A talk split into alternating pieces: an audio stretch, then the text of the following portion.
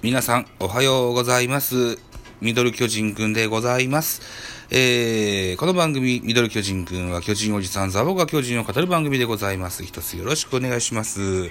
昨日2月23日火曜日祝日、浦沿いにおきましてお昼の1時から、巨人対ヤクルトのゲームをの練習試合をねやっておりましたので、このおしゃべりをしてみたいと思います。一つよろしくお願いいたします。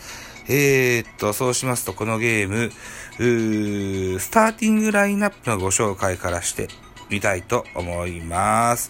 はい。そうしますとね、巨人の方ですね。1番セカンド、吉川直樹。2番、ライト、松原聖也。3番、レフト、ウィーラー。4番、サード、岡本和真。5番、キャッチャー大城、6番ショート若林、7番 DH 北村、8番ファースト秋広、9番センター陽大館、先発ピッチャーは平内でございます。対してヤクルト1番センター塩見、2番レフト青木、3番セカンド山田、4番サード村上、5番ファースト内川、6番 DH 坂口、7番ショート広岡、8番キャッチャー西田、9番ライト松本、先発ピッチャー原樹里といったことになってます。このゲーム結果から言いますと、10対5ジャイアンツの勝利となりました。勝ち投手は高梨雄平、負け投手は長谷川となってます。本塁打が3本出てございます。松原聖也に第1号、広岡大志第1号、山田哲人第1号という形になってますね。はい。このゲームですね。そうね。どう説明しましょうかね。まず、継投からいきますか。ジャイアンツ、平内が3イニングスを投げて7安打食らって失点5と。炎上という例でしょう。5失点、5自責点と。四死球も3出してますね。2番手、今村が4イニングス投げました。被安打3、奪三振が3。四死球、1で0点。4番手、高木京介が1イニング、被安打2、奪三振0、四死球0、失点0、自責点0。最後に、高梨雄平が1イニング、0安打、パーフェクトのリリーフを見せてます。対するヤクルトの継投です。先発、原樹里が 2イニングス投げまして5安打。2、四死球、失点5、自責5というところで、平内によく似た数字になってます。2番手は金久保優斗、3イニングス投げまして、被安打5、奪三振4、四死球2、失点3、自責点3と。3番手、西内、2イニングスを投げまして、被安打3、奪三振1、四死球1、失点1、自責点1。4番手、吉田大成、1イニング投げまして、1安打、0奪三振、1四死球、1失点、1自責点と。最後に長谷川、1イニングス投げまして、被安打0、三振1、失点0、自責点0という形でございます。さあ、そうね、まずは松原聖也がホームランを打って、3打点、それからもう1本ヒット打ってます。はい、2安打。1四死球で3回出塁してますね。いいじゃないですか。松原くんの仕事ができてますといったところですね。あとウィーラーもハッスルプレーをかましてるそうですよ。スライディング、ヘッドスライディングとも見せたそうですわ。1打数1安打2四死球でございます。八百板選手も1安打してます。そう、ウィーラーの代走としての出場でしたけれども、しっかり仕事をしてございます。4番岡本、4打数の1安打と。この練習試合ではなかなか結果が出なかった岡本、ついに1本出ました。ここからまたダダダと出てくることでしょうと思います。大城卓美、3打数2安打、1打点と。はい。小林にも打点がついてんな。これなんで打点がついてんだろうな。満塁からフォアボールだったのかな。若林、5打数の2安打、2打点と。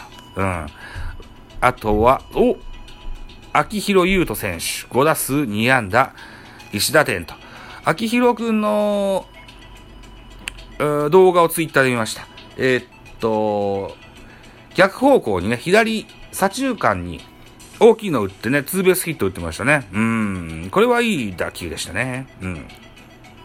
内底の秋広くんは2メーター2センチありますけれども、柔らかいバッティングができるというのは心情でございます。あとは9番センターで出場しておりました陽大館は、2打数0安打、1四三振、1得点してますね。はい。で、途中出場、石川慎吾。昨日は、紅白戦でキャッチャーマスクも被りましたけども、2打数1安打、1三振といった結果でございます。対するヤクルト、さらっといきましょう。ソフトバンクを戦力外になって、ヤクルトに入団しました内川選手が5番ファーストでの先発出場でした。2打数1安打1打点と。ここでお役御免といった感じでしょうかね。やっぱりこう、打撃は天才的なものがありますよ。2000本安打達成選手でございますのでね。あと4番村上2安打、3打数2安打。あとは山田哲人も任務ホームランが出たそうですわ。2打数2安打2打点と。今年のヤクルトも打ちそうですな。そんな感じでしょうかね。はい。僕はこう、他の皆さんのようにですよ。動画を見てないので、動画というか、映像を見てないので、なんとも言えませんけども、はい。結果だけでお伝えしてみたいかなと思ってます。そうですね。はい。あと何か特筆すべきことがあれば、なんか言っとこうかなと思いますけども、そうか。秋広くんがなかなか結果が、ここ最近は出なかったのでね、二軍降格危機があったそうです。はい。しばらくこれでまたいることでしょう。高梨雄平が出した3人でピシャリね。はい、6回に、計2回打者6人をパーフェクトと。